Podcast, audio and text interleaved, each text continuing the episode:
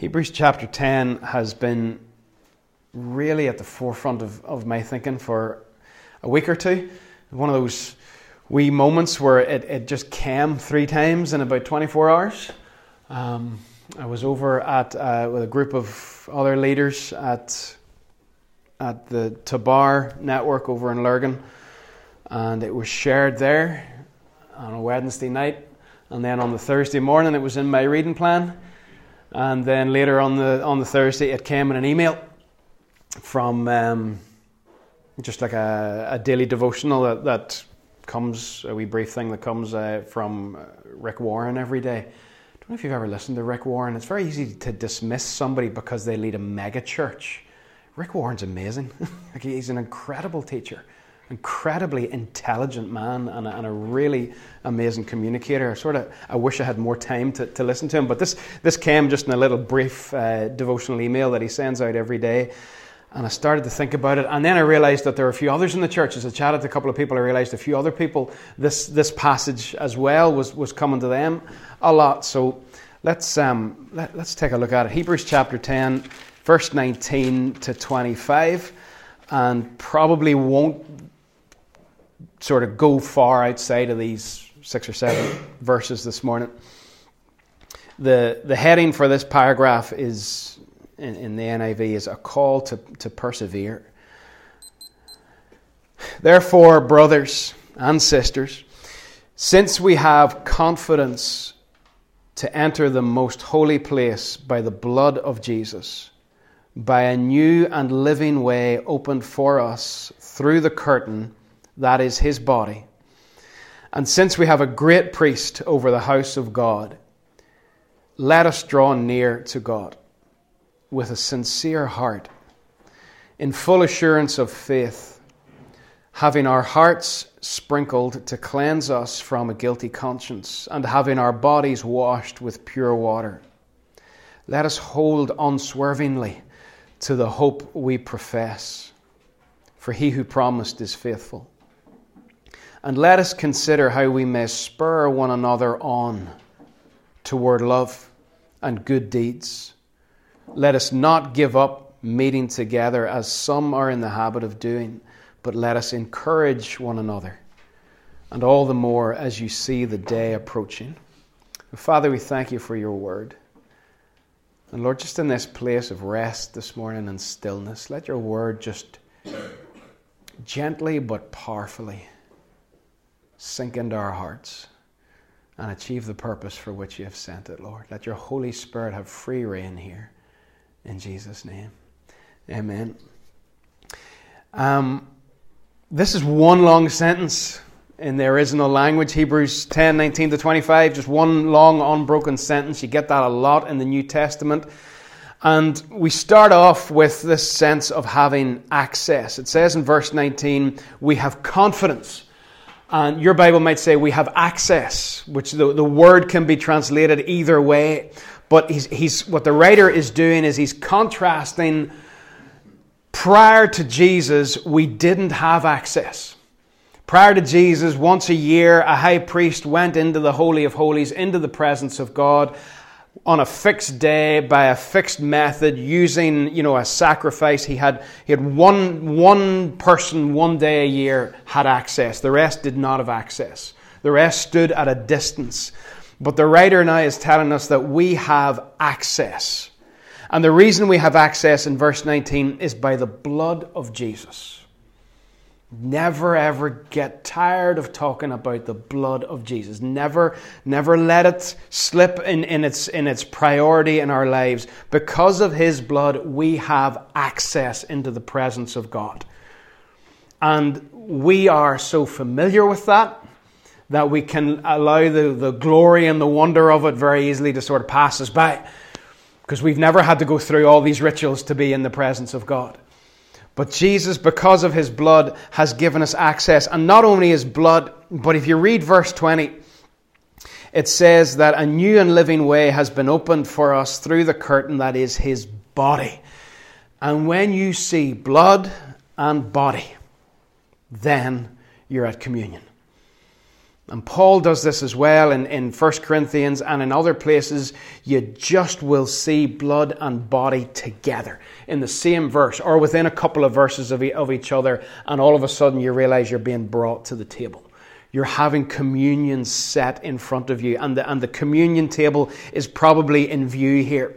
Do you know, I, I think we are most the church when we break bread together of all of the things that, that we do as a church, all of the non negotiable things that a church does, a community of faith in terms of, of God's word and praise and prayer, I think we are most the church, if that's a, a phrase to use, when we are remembering Jesus together. Be that over a meal, be that as we will do it this morning here, whatever it is. And I know this is happening in other places as well an increase in frequency in communion. An increase in frequency. We're, we're doing communion here every Tuesday night when we gather to pray. Starting to wonder should we do it every single Sunday morning? We have the meal once a month, but should we be having these emblems out every Sunday morning? Should we be, should we be increasing the prominence of this in our lives? Should you be keeping a, a, carton of grape juice or a bottle of Shloer in the fridge and a few baps in the cupboard, and whenever a few other believers are around the house with you and you're having an evening together, you just say, right, let's, let's break bread. We don't need a priest and we don't need a minister and we don't need anything. We just gather around the body and the blood because that is how we enter into the presence of God. It's, it's just throughout the New Testament and in the book of Acts, whenever the church is described in their practices and in their habits, they're described as a people who break bread together daily with incredible frequency. They are breaking bread together and they're coming and remembering the Lord and eating together. And I think the frequency of this is important because Jesus has set this out as the way by which we remember Him you know, he had that, that night that he was betrayed and many things that he said and taught about the Holy Spirit, in particular in John's Gospel, and many things that he could have put in place that were important for remembering him. He did not say, when you're remembering me, get together and listen to sermons. but don't misunderstand me, the Word of God is non negotiable in the church. This is sermon number 197 at table. Yeah. And there were over 200 Friday night Bible studies over the years. And there were over 100 sermons preached at a, at a church that we came from when we planted this and still have tremendous friendship with. The Word of God is very important, okay? It's vital. And praise is vital. Again, it's non negotiable. We, we can't just leave it out or push it to one side. We're commanded in Scripture to sing and make melody in our hearts and praise the Lord in psalms and hymns and spiritual songs. But when Jesus said, There's something I want you to do to remember me, He gave us a table, He gave us a meal, He gave us emblems, and He says, That's it. That's it. And when we are gathered around that, we are probably more church than at any other point. I was thinking if, if some morning you arrive down here and maybe I'm laid up in bed with a flu and can't get anyone else to share, and maybe Aaron's laid up in bed and can't sing, and maybe Stefan can't fill in, and, and, and you know, these things are gone. This is still here. You understand? We're not church when we listen to sermons or church when we sing songs. We're church when we're around the table together. That's when we are most church, not to diminish those other things. And it is, according to the writer of Hebrews, it is by Jesus' blood and by his body that we have entered, that a um, way has been made for us to go into the presence of God. I'm getting just more and more obsessed with the presence of God. I want to be in His presence. I want His presence to dwell among His people. We've used the illustration, various members of the church as, as, as have shared in this past year, and the illustration of the, the living stones. And when we gather, those stones form a building, a temple which is a spiritual dwelling, and God's presence is there. And it's wonderful. It's wonderful. So it is body and blood that have brought us into his presence. And he says as well in verse 20, I'm just going to tease this passage apart this morning. I'm not, I have no plans to really do anything else. But he says in verse 20, it's a new and living way. It's not just that Jesus has gone into the presence of God because of the cross, that he has that the veil in the temple was torn and that Jesus went in and we all stood outside and waited for him to come back, like the high priest would have done in the Old Testament. He went in and it's almost you know, don't mean it to be a, sort of flippant or a comical thing, but it's almost as if he went in and then he turns around and says, Come on, come on. A way has been made clear and we can go into the presence of God. And the Christian life is frequently in the New Testament described as a way. That seems to be how they referred to it in the early church the way, the people of the way. We're journeying somewhere, we're pilgrims on a journey. There's a beautiful song that I'll maybe share with you this afternoon by a guy called Jason Upton.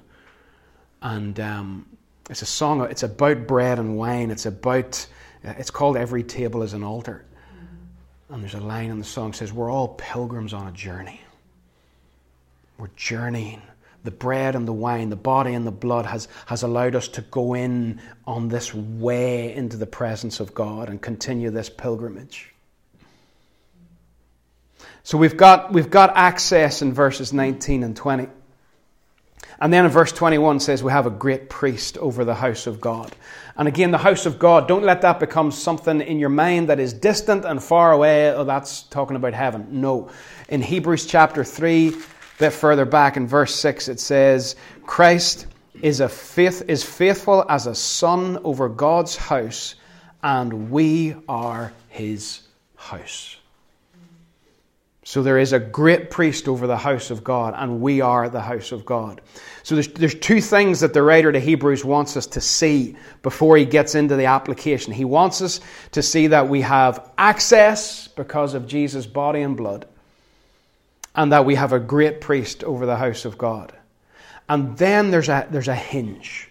And Paul does this as well. He does this, Paul does this in Romans 12 lots of theology and weighty stuff for 11 chapters, and then a hinge, and boom, this is how you live. Because of what God has done, now this is how you live. He does it in Ephesians as well, as we saw last year. You've got three chapters of just looking at the glorious things that God has done, where you just sit back and take it all in, and then at the start of chapter 4, bang, this then is how you live. And the writer of the Hebrews is following the same pattern. The writer of the Hebrews has given us 10 chapters, nine and a half chapters of weighty, weighty stuff about Jesus, about what he did and who he is. And then comes the hinge in verse 19 of chapter 10. Therefore, here's the swing. Because of all that God has done in Christ, here's what we are going to do. And he goes on and he says three things. In verse 22, he says, Let us draw near to God.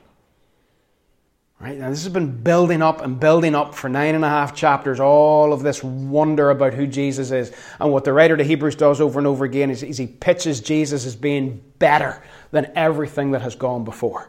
Everything that's gone before is a type, is a shadow pointing to him. He is better, he is better, he is better, he is better. And because of all of this, what are we going to be called to do? We're called to draw near to God. We're then called to hold unswervingly to the hope that we profess. And we're then called to consider how we may spur one another on. Those three things. Because of everything that's gone before, let us draw near to God, let us hold fast to the hope we profess, and let us consider how we may spur one another on. You see that drawing near in verse 22? That's another word for worship, I think an invitation. It's, it's plural and it's really important. This is not just uh, an exhortation for you to have a better prayer life. When, when the writer says, let us draw near to God, he's not just saying, get more serious about your daily devotions. Those are vital, those are non negotiable. But this is a letter to a community in plural, and he's saying to that community, because of what Jesus has done, let us together draw into the presence of God. Let us not neglect that. Let us not slip away from that, but let us together come through the veil into His presence. And there are four things that he says are true of us as we, as we approach God's presence. You ever, have you ever felt unworthy regularly? You know, have you ever, and ever had something in your mind and think, you know, surely I can't access the presence of God because of that? There are four things that he goes on to say as, as he invites us to draw near to God. You know, let, let, that, let that phrase in your mind, those words, when you say, let us draw near to God, let, let that just be, be in your head. Let's worship together. Not just sing together, but let's worship together. And let's eat together and let's be together in His presence. Four things that He says after that. He says, first of all, with a sincere heart. A sincere heart. A true heart. Now, he's, he's written twice about this already. He's quoting Jeremiah. If you just rock up a wee bit in chapter 10 to verse 17 of Hebrews, um, verse 16, sorry, he quotes, he quotes Jeremiah and he says, I will put my laws in their hearts and I will write them on their minds. He says that again in chapter 8. He's quoting Jeremiah 31. One of the things, church, that we must understand about the gospel is the transformation of the heart. I'm really, really agitated about this quite frequently. Um, and I was sitting, uh, we were sitting on Sunday night trying to communicate this to the guys that are coming in for, for table two. We're going through John's Gospel. And in John chapter 1, John the Baptist is speaking, and he says two things. And I have in my Bible, I've got written beside this the reasons for the incarnation, the reasons that Jesus came. John says that he is the Lamb of God that takes away the sin of the world. And then John says a few verses later, he will baptize you in the Holy Spirit. Two reasons. And we're trying to, to explain to these guys last Sunday night and saying, listen, the gospel has, has these two aspects to it. Jesus came to take away sin. But so often that's where the gospel stops for people. And that is not the whole story. He came to take away sin, to, to purchase a people for God, to redeem us and he came to baptize us with the Holy Spirit, which then transforms our hearts. Okay? So the Christian life is not a life of having your past wiped away and then doing your best from now on. It's a life of having your sin taken away and paid for and then being transformed by the Holy Ghost.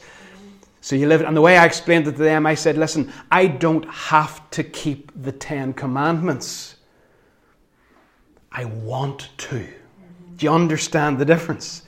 I don't have to do it out of fear of punishment. I want to because the heart is transformed. Yeah? So the writer to the Hebrews says that we, we draw near with a sincere heart, a true heart. Church, your hearts are being transformed. Your hearts have been transformed. It's a work of the Holy Ghost. He also says that we are in full assurance of faith. You can't muster up faith. Faith has to have an object. And what the writer to Hebrews has done is he's given us nine and a half chapters of Jesus. Jesus, Jesus, Jesus, Jesus, Jesus. Better than Moses, better than Joshua, better than the temple and the tabernacle, the sacrifices. Better, better, better. Jesus, Jesus, Jesus. That's how faith comes faith by having an object. And the more you're obsessed with King Jesus, the more faith arises. The more time you spend with Him, the more faith arises. The more you hear His voice, and as that voice of God comes to you, faith arises. So we approach and we draw near with a sincere heart, full assurance of faith, having our hearts sprinkled. Referring back to what would have happened to the priests in the Old Testament and getting rid of guilt. Sprinkled, past tense. We have had our hearts sprinkled. We are able to come into the presence of God without fear because of the body and the blood of Jesus. We're invited to draw near. Our hearts have been sprinkled. Most of us, if we're honest, we have things hanging over us that weigh heavy on our hearts. Things that we have done, things that we have said, maybe recently, maybe long ago, attitudes that we've held, things we regret. The writer to the Hebrews says, Let us draw near. Your hearts have been sprinkled. Don't allow the enemy to keep you out of the presence of God. And the fourth thing he says is that our bodies are washed with pure water, which I think is, is probably a reference to, to baptism. Draw near, church, draw near. Don't just get excited about having a ticket and then not go to the event. You understand? Don't, just be celebrating the fact that we have access. Use that access and go into His presence, corporately and individually. So that's the first thing he says. In light of everything that Jesus has done, let us draw near. Let us go into the presence of God. Second thing he says briefly is, is that we are, in verse 23, to hold unswervingly. Who ever made a word up like that? Unswervingly. Let us hold fast. Let us stand firm. This church, these commu- this community of faith that he was writing to, the Hebrews, they are experiencing what you might call persecution fatigue. Have you ever experienced persecution fatigue? yeah? There's a whole pile of things wearing you down. The persecution fatigue that these people were facing was they had come out of Judaism into faith in Christ, into freedom, but they were being dragged back to the old ways of Judaism again. And that's the whole heart of the letter summed up. Don't quit. Don't go back to those old ways. Christ has made a better way, a new way, a living way to come into the presence of God. Do not get dragged away from that. That's why he says in verse 23 let us hold unswervingly to the hope we profess. Let us stand firm in the gospel. Let us stand firm in Jesus and not get sucked back into Judaism again persecution fatigue. These people were under incredible pressure to walk away from the church and go back into their old way of living. And the writer is very concerned to tell them to stand fast. And the, the third thing that he says in verse 24 is let us consider how we may spur and one another on toward love and good deeds. Now, let me just slow down a wee bit here. This only happens in community. This only happens in community. You can't spur people on if you're trying to do the Christian life on your own. Only in community can we obey this. He says in, in verse 25 do not give up meeting together. Now, get this, please. so important. Do not give up meeting together. Let me just say right up front this is not a verse that you use to make people feel guilty about missing church. Okay? That's not the point. It's not, oh, Fred has missed two Sundays out of the last five. Let's send this verse to Fred. No.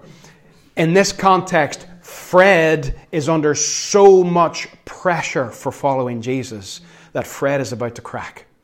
Fred is under so much pressure for being part of this community of faith. He has, he's been you know, having pressure put on him from, from the, the Judaistic people that he works with, from his friends, maybe from his family. He's under such persecution to walk away from Jesus that Fred needs someone to send him a message and say, Fred, don't quit, mate. Don't quit. Keep gathering together with the people of faith. Do you get the difference? We're not just trying to make Fred feel bad because he missed church. We're saying to Fred, you've got to be in community. Not just Sunday morning, but you've got to be in, in deep, intimate connection with other believers, Fred, or you're not going to make it. You're not going to make it. Persecution fatigue will kick in. This is not just about negligence. When he says don't give up meeting together, it's not just about negligence. It's not just about tiredness. It's about someone who's, making, who's on, the, on the cusp of making a deliberate decision to quit because they're so wary of the pressure that they face for following Jesus and being part of a community of faith. That's what's going on. And one of the most dangerous things that we can do as believers or let others do is become isolated. You know, wonder why the scriptures describe the enemy as a roaring lion seeking whom he may devour. We don't watch many nature programs in our house because they're too traumatic for, for the children. But I, I really, I love them. I love, I love the, the beauty of the camera work, but there's, there's inevitably always that scene in all of them when you're just like, oh, please, don't let it die. you know? But you watch these, these predators, like a lion or something, just walking around the flock, around the herd. Which one is slow? Which one's moving slowly? Which one's sick? Which one's getting a wee bit isolated from the rest? Bang. That's where the predator hits. We cannot allow ourselves to be separate from community. We will not make it. We're not as strong as we think we are. We're not as strong as we think we are. I spoke last week about the, the selfishness that is nurtured by the culture that we're living in. It's all about me, me, me, and what I need and what I want. And if we allow that to slip into our hearts in the church, we can get into a very dangerous place of thinking, I can make it on my own. I don't need others. And we can't. We can't. And we sometimes correctly make the statement that it's not about religion, it's about relationship. But we need to be careful that people don't then say, as long as you have a relationship with Jesus, you don't need the church because people could maybe misunderstand. We don't need dead religious routines, definitely not. But we cannot have that relationship with Jesus outside of community. You cannot obey the scriptures outside of community. You can't do it on your own. If you take the coal out of the fire, the coal will dim and it will go out. It will go out. It must be in community.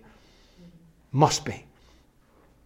So, so the, the warning is given in, in, at the start of verse 25 do not give up meeting together as some are in the habit of doing.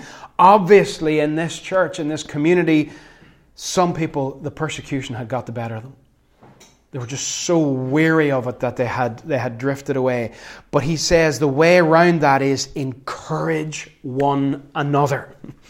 encourage one another can I just encourage you that everybody speaks well of you when we go out? It's like a wee family going out for breakfast yesterday morning, and when somebody comes up to you and says, "Oh, you have lovely children. Your children are very nice," people say that about about you lot. You know, two two different people said to me yesterday morning, "You have a great bunch of people there. You have a great bunch of people," and I said, "Yes, that's right. You have a great bunch of people. Encourage one another, exhort one another." If ever you need encouragement, it's whenever you're in that place of persecution, fatigue, where you're getting a hard time for being part of the community of faith.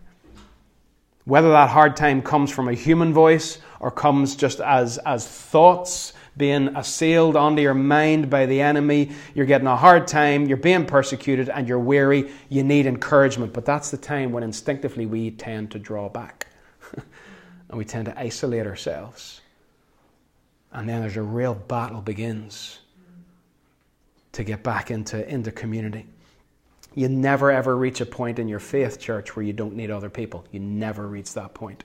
So if you've been walking with God 20 years or 30 years and you think to yourself, oh, well, by now I should be able to stand alone.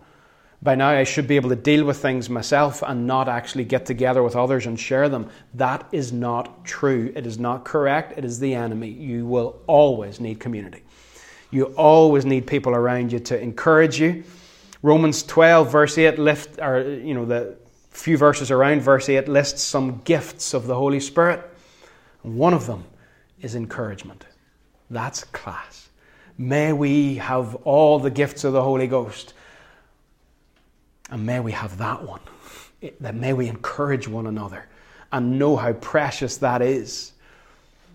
Stop trying to process things yourself, church. Get, get over the, that sense of guilt that you're burdening someone when you phone them and just say, listen, I just need an hour to talk. can we just get can we just get together for an hour and just I just need to talk through some stuff. I just need to offload to somebody. Don't ever feel you're being a burden when you do that. That's what the church is meant to do. That's what the writer of the Hebrews is calling us to. Get together, encourage one another, strengthen one another. The word encourage means to put something into somebody's heart. You get together with them and you, you put away injection into their heart to keep them going. Discourage is to take something out of, out of their heart. When you're with someone, they discourage you, they just deflate your heart. Take something out of you and leave you feeling worse than, than you were when you came. I think sometimes we carry stuff and we carry it for weeks and weeks and weeks and weeks and weeks. And finally, when we're at absolute breaking point, we might talk to someone or else we break. Instead of just saying, listen, I, know you're busy. I don't want to come around and spend the whole evening at your house. I don't, yeah, I just, can, can we have an hour? I just need to, I just need to offload. But I think we're bad at doing that because we think, well, I'm meant to be mature and I, I should be able to process this and I shouldn't have to offload. I shouldn't have to go seeking encouragement. But you do. Go and seek encouragement and seek to encourage others. You know, one of the things when, when Linda was away uh, in India, she'd been away about five or six days at this point, and and I was over at, at Daniel and Charlene's for dinner, and the dinner was delightful. But you see, the thing that I needed was just conversation. I needed encouragement. I needed to have people around me. I was getting real lonely, you know. I, I was yearn- I couldn't believe after about three or four days just how much I was yearning to have someone to, to offload to and to talk to. Really yearning for it. Folks, we're designed like this. We need this. Don't feel guilty about sending a text and saying, I want to come over. I need to talk. I need built up. I wonder, did Barnabas write Hebrews? Some people reckon he did. Because Barnabas was, was the, the son of encouragement. That was his ministry. Some people think that he, that, he, that he wrote this because the book is so much about encouraging these people. Don't quit. Don't quit. Don't go back. Keep going. Keep encouraging one another. We need more golden time in the church. Golden time is a good thing. Golden time is a, is a primary school thing. Yeah? It is. It's a good thing. Whenever kids have got their work done and they've been good and they've behaved themselves and they've got their wee star stickers on the chart or whatever, they get golden time, free time, unstructured, just to enjoy themselves just to be together and to do wee things together. In the, in the church, I sometimes think as golden time is, is those times when we're just together. Yesterday morning was golden time. We're just together. And there's probably a, a, heck of a lot of encouragement yesterday morning just by being together and chatting to each other and listening to each other. We need to have that in the church. We need to be careful that we don't have so many meetings that we neglect meeting together. Yeah. So many times that are structured and disciplined and following a rigorous order that there's not enough time to just actually meet together, as the writer of the Hebrews is encouraging us to do. Proverbs 10:21 says that the lips of the righteous nourish many. Who have you nourished this week with your lips? With your words? And who has nourished you? I don't say that to make you feel guilty because You've probably nourished and encouraged people and you haven't realized that you've done it just by listening to them, just by making a wee bit of time to be with them. You need to be careful about the voices that come into your life. Are you bringing in encouraging voices or discouraging voices? Proverbs 12:26 says a righteous man is cautious in friendship. And I love what Nehemiah does whenever the, the guys come to him to try and discourage him from the work that he's involved in. He's building this wall, he's doing what God has called him to do. He's put together a community to do it with him. And these couple of flipping pains in the butt, Sanballat and Tobiah, they keep showing up. And they come with letters and they come with complaints and they come with mockery and Nehemiah does a brilliant thing where they, they want them to come down from the wall and talk to him. All they want to do is discourage him. All they want to do is pull something out of his heart and leave him deflated. And he just he doesn't even go down himself. He sends his assistant. the ultimate put down. He sends his assistant and he says, I'm doing a great work and I can't come down. In other words, there's a priority list, guys, and you're not on it. I am not making time for you to pull something out of my heart. You've come to criticize, you've come to hurt, you've come to, to, to, to hinder the work, and I'm not listening. I'm going to surround myself with encouragers. Surround myself with those who strengthen the heart and speak words of life. Eugene Peterson says there can be no maturity in the spiritual life, no obedience in following Jesus, no wholeness in the Christian life apart from an immersion in and embrace of community. And I don't want you to think I'm just talking about Sunday mornings. I'm not. You've missed the point if you think I'm just talking about Sunday mornings. I'm talking about a lifestyle of seeking to encourage others and seeking others when you need encouragement. Jesus, because of his body and his blood, at the start of the passage, has made a way for us to go on this pilgrimage journey to go into the presence of God and to journey throughout our lives closer to God until we are in His immediate presence. And in light of what Jesus has done by His body and blood, we are encouraged to draw near to God, corporately to enter into His presence in worship, to stand fast in the midst of persecution fatigue when there are voices that are criticizing and trying to pull us away from the community of faith and to consider how we might encourage one another, drive one another on towards love and good works. Every Christian needs the encouragement of every other Christian. We can't do this alone. And I do think that the frequency with which those verses have been kicking around in the air this past couple of weeks means that this is something we need to just think about. Saying to Tim earlier, every now and again I just feel God sometimes just, just a wee sort of tap on the shoulder. Remember who you are as a community. Remember the things that define you. Remember the things that that not not that they're unique to you, that they, they aren't present in other communities as well. Of course they are, but remember the things that define who you are, and focus on those things. And don't neglect those things, or you will lose that sense of identity of who God has called you to be. So do not neglect meeting together. Do not neglect meeting together. Make time for it, make space for it, and seek to encourage one another. Amen. We're going to sing uh, one song and then we're going to break bread and come to